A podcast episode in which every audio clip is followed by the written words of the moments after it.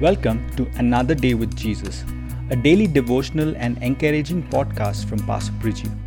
We are committed to bring you God's heart and help you to be intimate with Jesus. Good morning and greetings in Jesus' precious name. Welcome to this beautiful day. The Lord is so merciful to us. He is compassionate. He is kind. He loves us so much. He wants to heal and restore and redeem every area of our life. Today, if we are going to yield to Him, today, if we are going to surrender to Him, He is going to work like a potter works on clay. He is going to work on the failures, on the brokenness, on the past, on the history, on those challenges that we have uh, loved in our lives, the struggles that we have tolerated in our lives, and He will bring healing. But there is a catch. He is able to heal us only to the measure of our faith. He is able to bless us only to the measure that we are ready and willing to receive it. You would see how God healed people in the New Testament and in the Old Testament in different ways. Let me give you one of the examples from 2 Kings chapter 4 and verse 29. The Bible says, Then Elisha said to Gehazi, Get ready to travel, take my staff and go. Don't talk to anyone along the way. Go quickly and lay the staff on the child's face. But the boy's mother said, As surely as the Lord lives and you yourself live, I won't go home unless you go with me. So Elisha returned with her. You know the story of the Shunammite woman that built a house, that built a resting place for Elisha. And we see how the Lord blessed this lady with a child because of the honor, because of the generosity, because of the uh, graciousness that she showed towards the prophet and the servant of the prophet. And one day, when the child grew up, he passed away one afternoon, all of a sudden. And now she's expecting a healing from God. Now, you see how Elisha gives a solution. Elisha tells Gehazi, why don't you take my staff and go and keep it on the face of the child? And the child is going to live. The child is going to be restored. He is going to be redeemed. But this lady, she wasn't satisfied with that.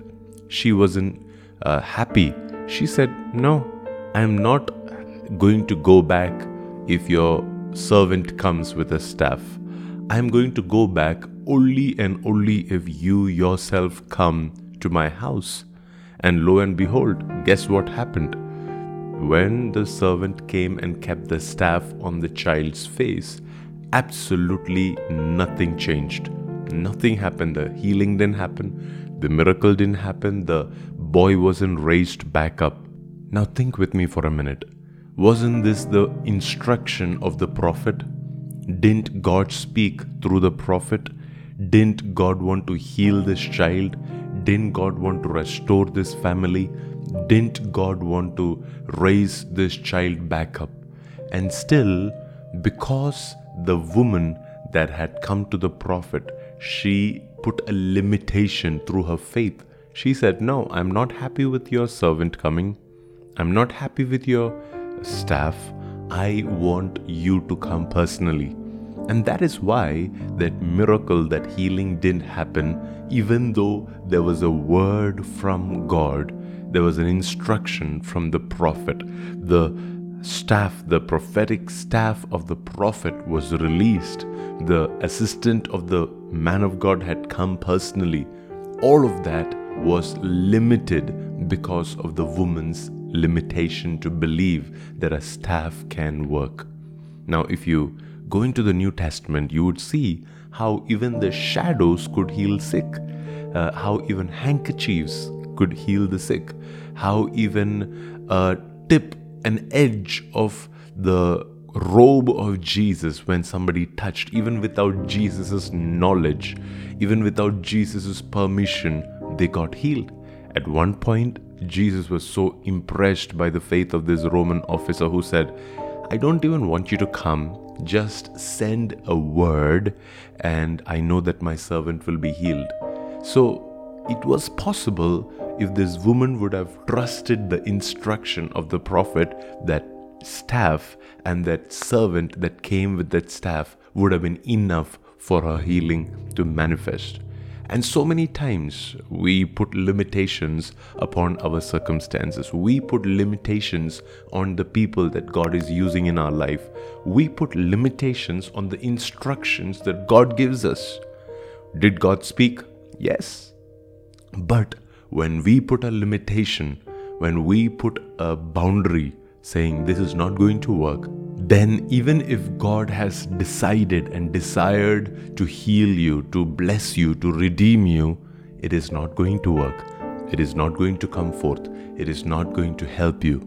So, in this season, we have to expect the unexpectable. We have to be willing to believe what He says, what God has revealed to us, what God has shown us. You see the story of Zechariah, how when he doubted, God immediately stopped him from speaking because God knew that if he continues to speak, he can kill his own miracle with his words. He can kill his own miracle with the voices that he releases. And that is why God didn't allow Zechariah to speak all the way till the time that John was born. And in this season, my prayer, my hope is that we will become intentional to believe what God is speaking over our lives.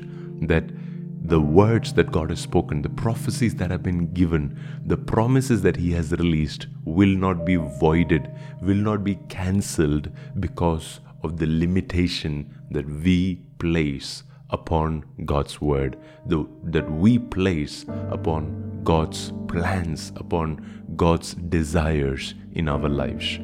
I hope that this word was a word of warning and a word of encouragement to some of us this morning. Have a blessed and a beautiful day ahead with full of faith and full of life giving confessions that flow from your mouth.